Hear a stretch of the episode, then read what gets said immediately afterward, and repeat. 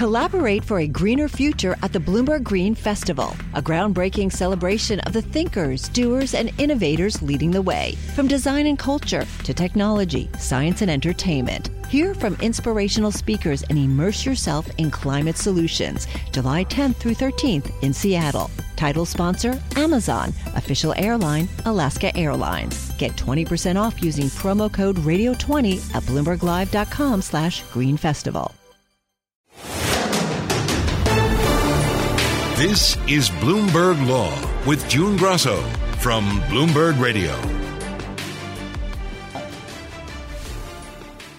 Our nation's commitment to the rule of law sets an example for the world. We have one set of laws in this country, and they apply to everyone. Applying those laws, collecting facts, that's what determines the outcome of an investigation. Nothing more and nothing less. Special counsel Jack Smith took only two and a half minutes to comment on the first federal criminal charges against a former president in U.S. history. Smith let the indictment against former President Donald Trump speak for him. Trump is charged with 37 counts over his handling of classified information, including willful retention of national defense information, corruptly concealing documents, conspiracy to obstruct justice, and making false statements. He declared his innocence in a video response on Truth Social, calling the investigation the Boxes hoax. Just like the Russia, Russia, Russia hoax and all of the others, it's just been going on for seven years. Uh, they can't stop because it's election interference at the highest level. There's never been anything like what's happened. I'm an innocent man. I'm an innocent person. A longtime Trump aide was also indicted on six charges. Joining me is Joshua Kastenberg, a professor at the University of New Mexico Law School and a former prosecutor and judge in the U.S. Air Force. Josh, this is what's called a talking indictment. And the story it tells in words, texts, photographs, and transcribed conversations is of Trump's relentless efforts to hide classified documents related to the national defense from federal prosecutors and his own attorneys. What's your assessment of how the indictment presents the case?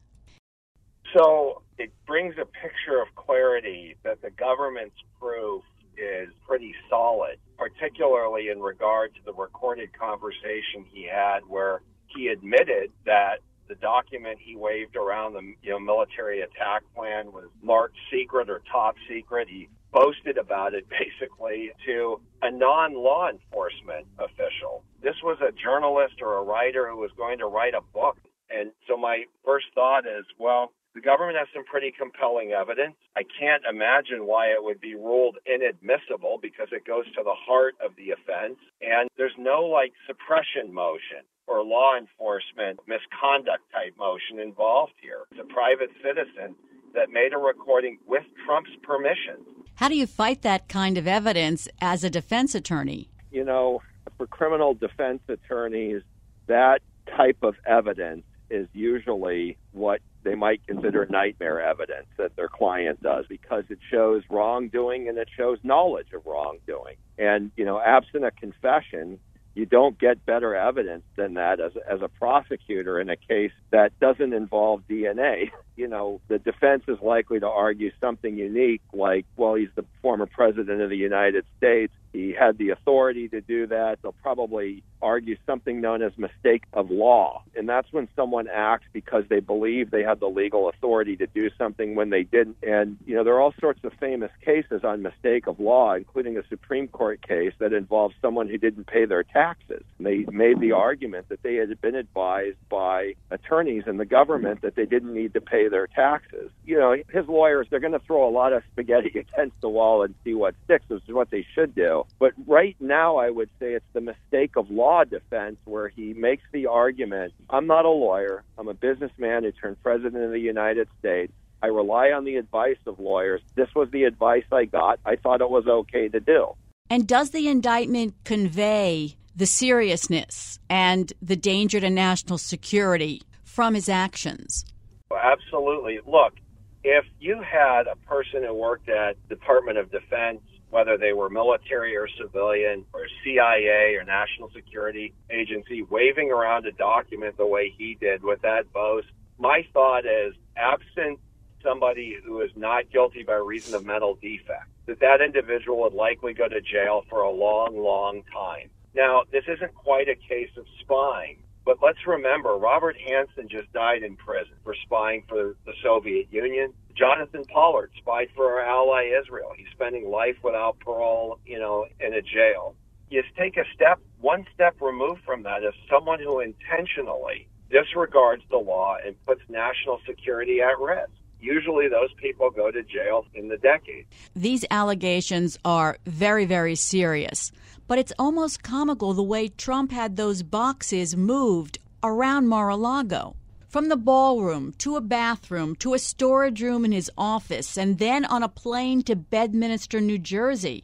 And there are pictures documenting it all, even when some of the documents spilled out of a box and were scattered on the floor.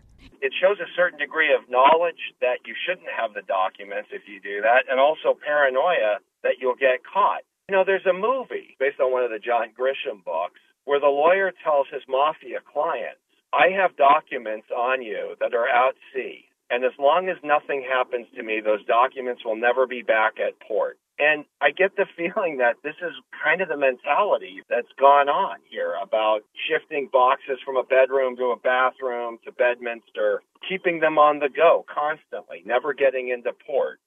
There's a lot of information in here that appears to be coming from Trump's lawyer, Evan Corcoran, who's identified as lawyer number one. The special counsel has notes from Corcoran and a detailed voice memo from a key period in which he was recounting the team's private deliberations. And it's evidence that the prosecutor got because the judge pierced the attorney client privilege due to the crime fraud exception. And I believe that some of Trump's lawyers have referenced that piercing of attorney client privilege in interviews. Of all the issues out there, that's the one to pay attention to uh, with the most focus at the beginning. So the crime fraud exception has been an exception created by the courts and written into the rules of attorney ethics that all 50 states have different ethics rules, but they basically all say the same thing which is there is an exception to the attorney client privilege when the attorney is part of an ongoing crime or a member of a conspiracy. Then the uh, privilege does not exist. The, the issue that percolates up in cases that involve the crime fraud exception is is that the government sometimes makes mistakes in, in assessing what the degree of culpability of the attorney is. I mean, in a mafia case, when an attorney allows his office or her office to be used expressly for the purpose of illegal conduct, that's easy to prove. But when an attorney is simply giving a client advice on how to deal with charges against them or their criminal activity that the government doesn't yet know about, it gets somewhat dicey. Of all the issues, that's the one to pay attention to because if the criminal charges get dismissed, it'll be dismissed on that basis. If they don't get dismissed, it'll be an ongoing issue for appeal. I don't think it'll happen, but I, I wouldn't rule out the possibility. And the reason why I don't think it'll happen is because I think this particular special counsel was very cautious in how they approached this issue and every other issue that's been involved in both grand juries. Nonetheless, you never know what all the facts are at this point that we're talking about. So I leave the door open to it being a possibility. Now, Trump's allies, and Trump himself has floated this defense that he had already used his presidential powers to declassify documents and you know, some of the things he said about declassifying documents seem ludicrous, but could that be part of his defense anyway? Well, you know, I think because of the, the uniqueness of this case, they could try to advance that as a defense. But to me, the biggest barrier to get that defense to even be considered by a jury to paraphrase an old movie with Tom Cruise, show me the money. Mm-hmm. Because if you're going to pursue that defense, then produce a document that was filed in official channels that shows that you gave a blanket declassification. And you can't just do that with, you know, the word of mouth. Hey, I declassified those. There has to be a process that was followed or a memorandum out there somewhere, and none of that has yet been produced. What do you think about the special counsel's decision to bring this indictment before a Florida grand jury rather than a D.C. grand jury? What the special counsel has done, in the best educated guess I can give, is that they determined that when the documents were transported to Florida, that occurred when Donald Trump was still president of the United States. Holding those documents in his possession after he left office is the centerpiece of the crime that's charged. And the only trial venue under the U.S. Constitution that would be available would be the United States District Courts in the state of Florida and not in Washington, D.C. So I think what the special counsel did by creating a second grand jury in Florida was to safeguard a criminal trial against unnecessary appellate issues that would otherwise arise. Do you think it'll be harder for the special counsel to select a jury in Florida, a state that Trump won? I don't really like to presuppose that you can't find a fair jury in, in a state simply because there's a popular person on trial. Let's remember that there were people on the jury of Paul Manafort that voted for Trump that were, you know, lifelong Republicans who convicted Paul Manafort. Now, Manafort wasn't a popular person in the way of the president, but certainly the political pressures were out there to support Manafort. I would hope that you find 12 jurors and an equal number of alternates that truly will look at the uh, evidence in a fair and impartial manner and follow the judge's instructions on the law. But it may be more difficult to get to those 12, but that's what the voir dire process is for. Federal Judge Eileen Cannon is going to be assigned the case. And she was the judge who was appointed as a special master to review the material seized last year. And she gave some odd, if not bizarre, rulings, and one was thrown out in entirety by the 11th Circuit. This seems like it's just bad luck for the special counsel, but could they somehow get her recused? They could move to try to get her recused, but I'm not sure they'll do that because the law presumes that judges do not act in a political manner, whether you agree with their rulings or not. I know that the media and the general public has come to believe that that's not an accurate statement. And look, in some cases, it's not an accurate statement. And part of that is the fault of the judges themselves who engage in public, you know, and well known activities, giving speeches behind closed doors, making accusations against others, and, you know, having bizarre financial and friendly relationships but simply because a judge had rulings that were overturned in the past isn't a basis for recusal. You, you'd have to find a tie between the judge and the defendant, some kind of significant nature to even be able to convince the judge to recuse themselves because under the law, a judge has a duty to serve. Is it a problem for the prosecutors if she remains on the case because that 11th Circuit panel was really critical of her and said she overstepped her bounds in exercising jurisdiction. It could be a problem for the prosecution. It, it certainly could be. I don't know enough about her for me to make a valuation judgment. What I'm going to assume happened is she had a defined view of the law when she made those rulings and she issued her decisions based on her best efforts as to the defined view of the law. You know, she was overturned rather quickly and critically by circuit judges, some of whom are known for being conservative, and they had at least appointments arising out of the Bush administration and, and even the Trump administration on that point. On the other hand, that decision, which was highly critical of her, might actually cause her to use more circumspection and openness in this particular case. I can't really give a comment beyond that at this point. So now the timing of the trial, so everyone's wondering could this happen before the presidential election? Well, if it doesn't happen before the presidential election, and if the next president happens to be Donald Trump, who has um, followed in the tradition of Grover Cleveland with a second but non consecutive term, mm-hmm. then there won't be a trial when he's sitting as president. So it, I'm not sure it'll happen at all, but the earliest it could occur then is sometime in 2029. You know, having said that, people ask all the time, can someone want, run for president from jail? And the answer is yes. In point of fact, Eugene Debs, the labor leader, did, ran on the Socialist Party ticket in 1920 when he was behind bars after being convicted of violations of the uh, Espionage Act.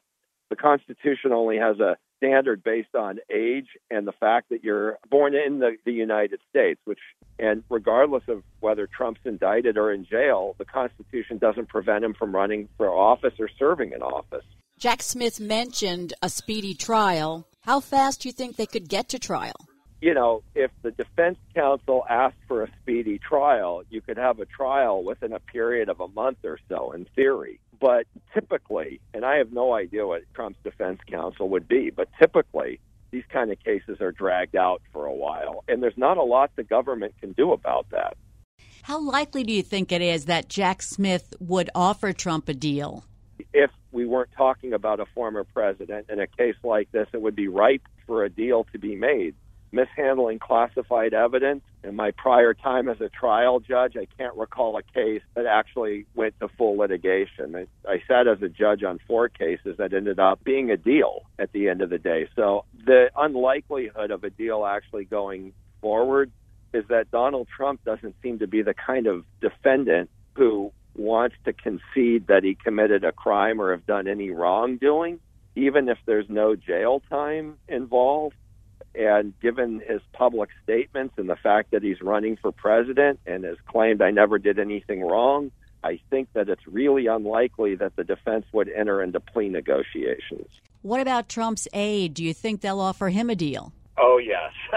you know, the case is probably very strong on some of the charges maybe not strong on all of those, but a case always becomes stronger when a co conspirator splits off from the conspiracy, pleads guilty, and agrees to testify against the remaining members.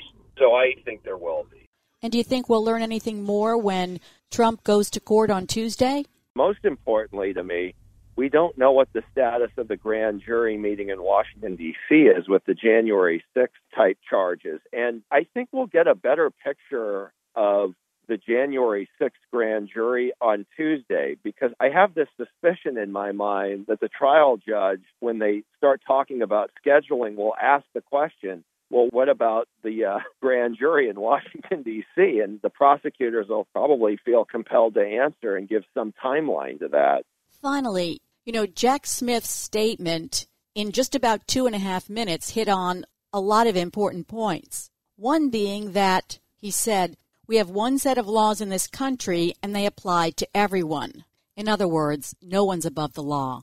Yeah, you know, some members of the House and the Senate and, and other Republicans who are allied with Donald Trump have said this kind of thing doesn't go to trial. This is, you know, targeting the former president. But earlier this week, a retired Air Force lieutenant colonel went to U.S. District Court and was sentenced to three years for the mishandling of classified data data that he kept past his retirement in his possession. This was not a case that we know of where he was trying to sell classified data to the Chinese. He just collected a lot of it and safeguarded it for whatever reason in his own possessions. And he's not allowed to do that under the law. And he ended up getting three years in jail for breaking that law. So I think when I hear you know, from Trump's allies. This is targeting the president. This hasn't happened before. Yes, it has to ordinary citizens. And I think the most important point to take away from a retired Air Force lieutenant colonel is here's a member of the United States government who fell under the command of a commander in chief at one point who's going to jail for three years. And if you don't take Donald Trump to trial for this, you're excusing a senior commander, in this case, the commander in chief, from criminal liability and prosecuting junior individuals who fell under his command for an identical crime. And that plays into the narrative I hear over and over again from my students and see from the general public that we have two kinds of criminal law in this country one for the wealthy and powerful, and one for everyone else. That's such a compelling comparison.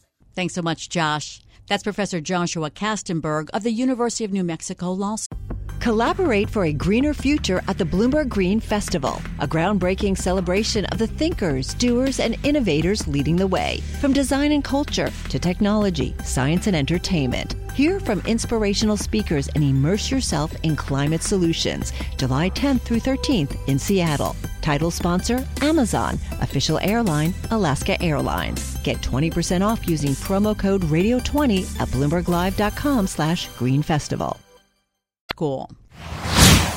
If it seems like Supreme Court arguments are going longer than usual, it's because they are. 80% of Supreme Court arguments went over their allotted time this term.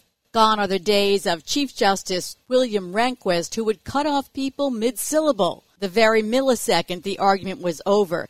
That's according to Haynes and Boone partner Daniel Geiser. Joining me is Bloomberg Law Supreme Court reporter Kimberly Strawbridge Robinson, who's studied and written about this extended argument time. Some of these arguments seem to go on and on and on. What's the average time these days compared to what the allotted time is? Well, you know, back in the day, particularly when Chief Justice Rehnquist was in charge, but also the early years of Chief Justice John Roberts, you know, cases would average about 60 minutes. There were some that would go a little bit longer. They were scheduled to go over.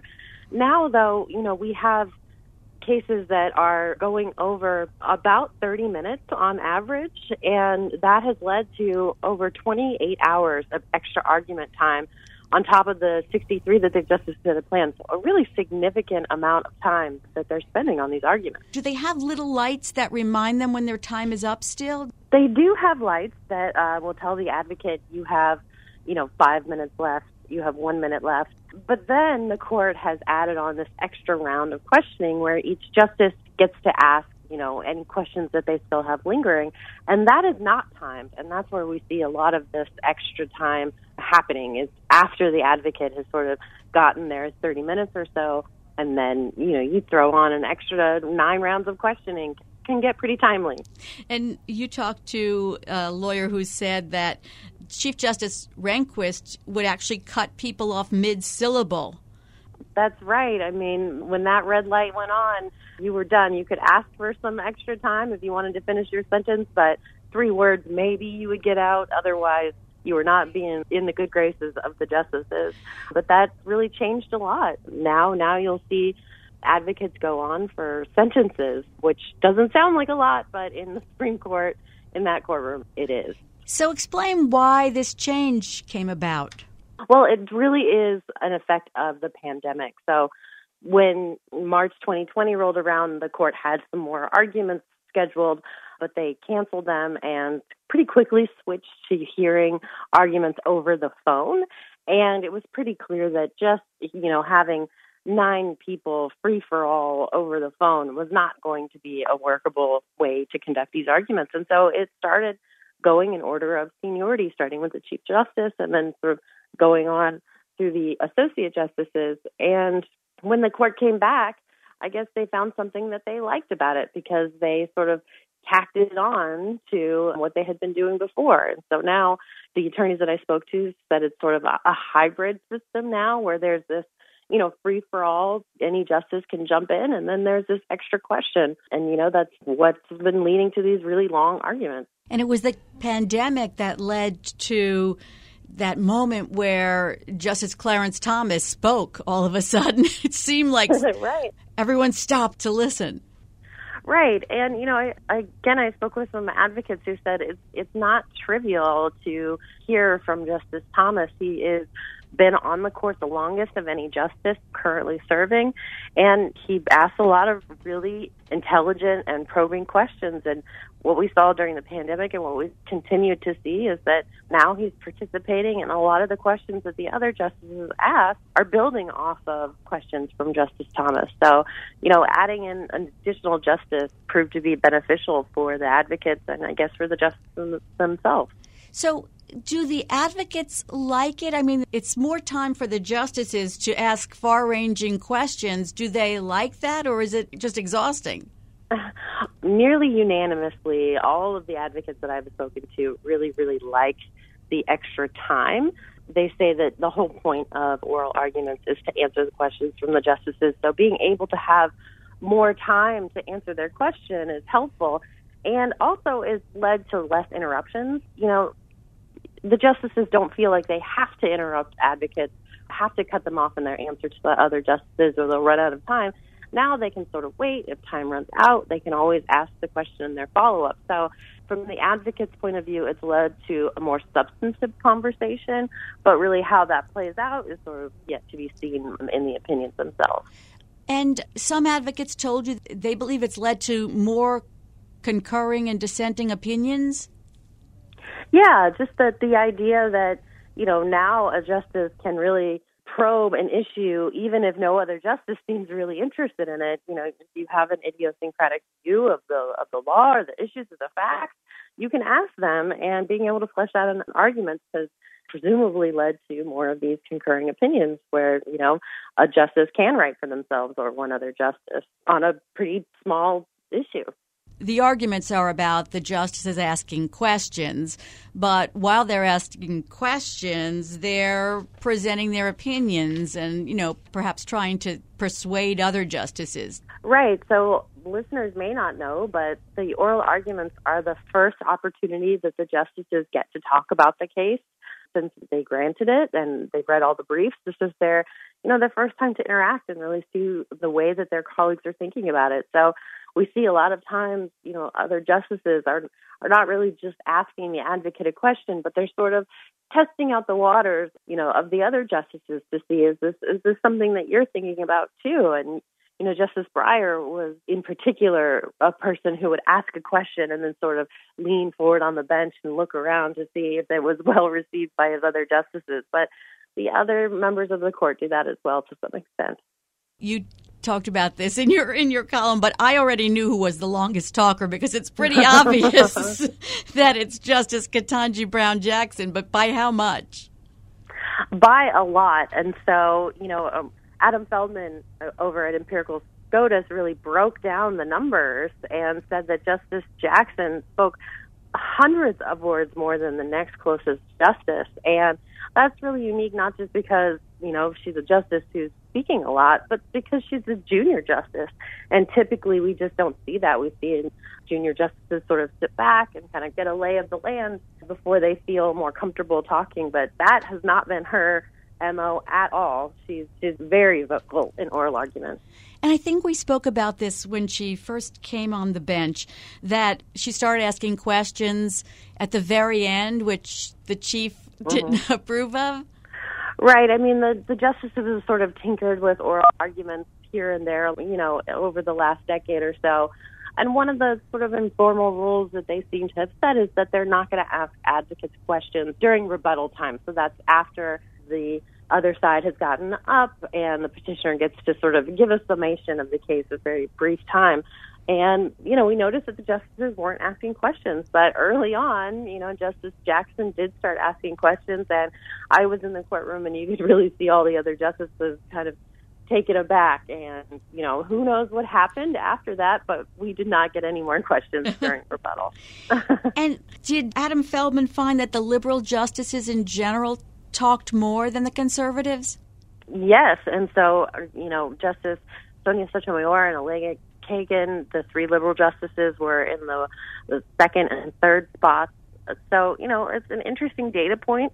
It's hard to see with the cases that are remaining that that's going to wind up with there being more liberal results. But again, it could be that we see them writing concurring and dissenting opinions that, you know, are really detailed and really examine a lot of different areas of the law. I like it when we hear about, you know, the personal lives of the advocates and how this affects them. Tell us what happened with these those two big affirmative action cases that seem to go on forever. Tell us about that and, and what happened with the Solicitor General.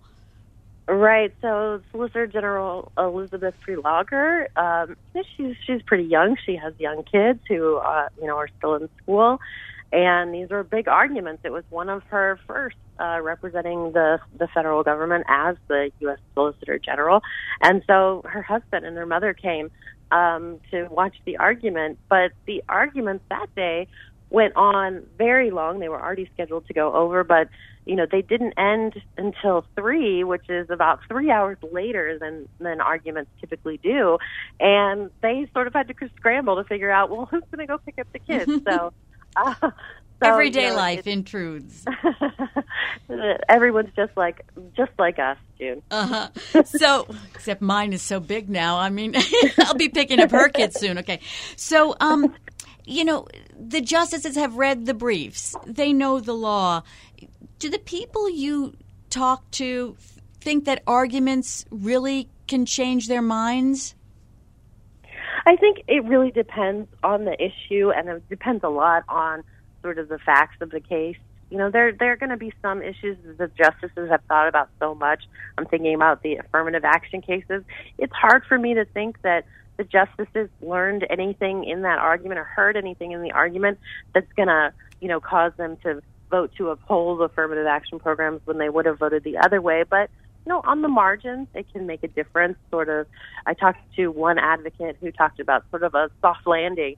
Um, if you if you can see that you're not really making a winning argument to the justices, they're not really receiving it.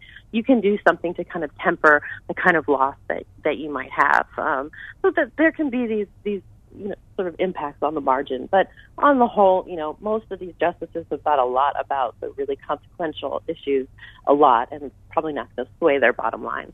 It's a terrific story, Kimberly. Thanks so much for joining me. That's Bloomberg Law Supreme Court reporter Kimberly Strawbridge Robinson. And that's it for this edition of the Bloomberg Law Show. Remember, you can always get the latest legal news by subscribing to the Bloomberg Law podcast or downloading the show at bloomberg.com slash podcast slash law.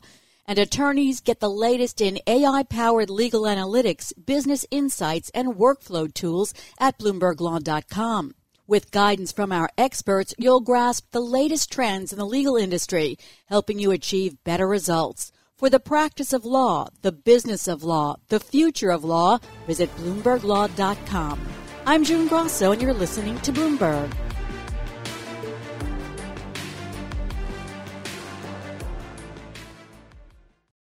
Collaborate for a greener future at the Bloomberg Green Festival, a groundbreaking celebration of the thinkers, doers, and innovators leading the way. From design and culture to technology, science, and entertainment. Hear from inspirational speakers and immerse yourself in climate solutions. July 10th through 13th in Seattle. Title sponsor Amazon. Official airline Alaska Airlines. Get 20% off using promo code Radio20 at BloombergLive.com slash Green Festival.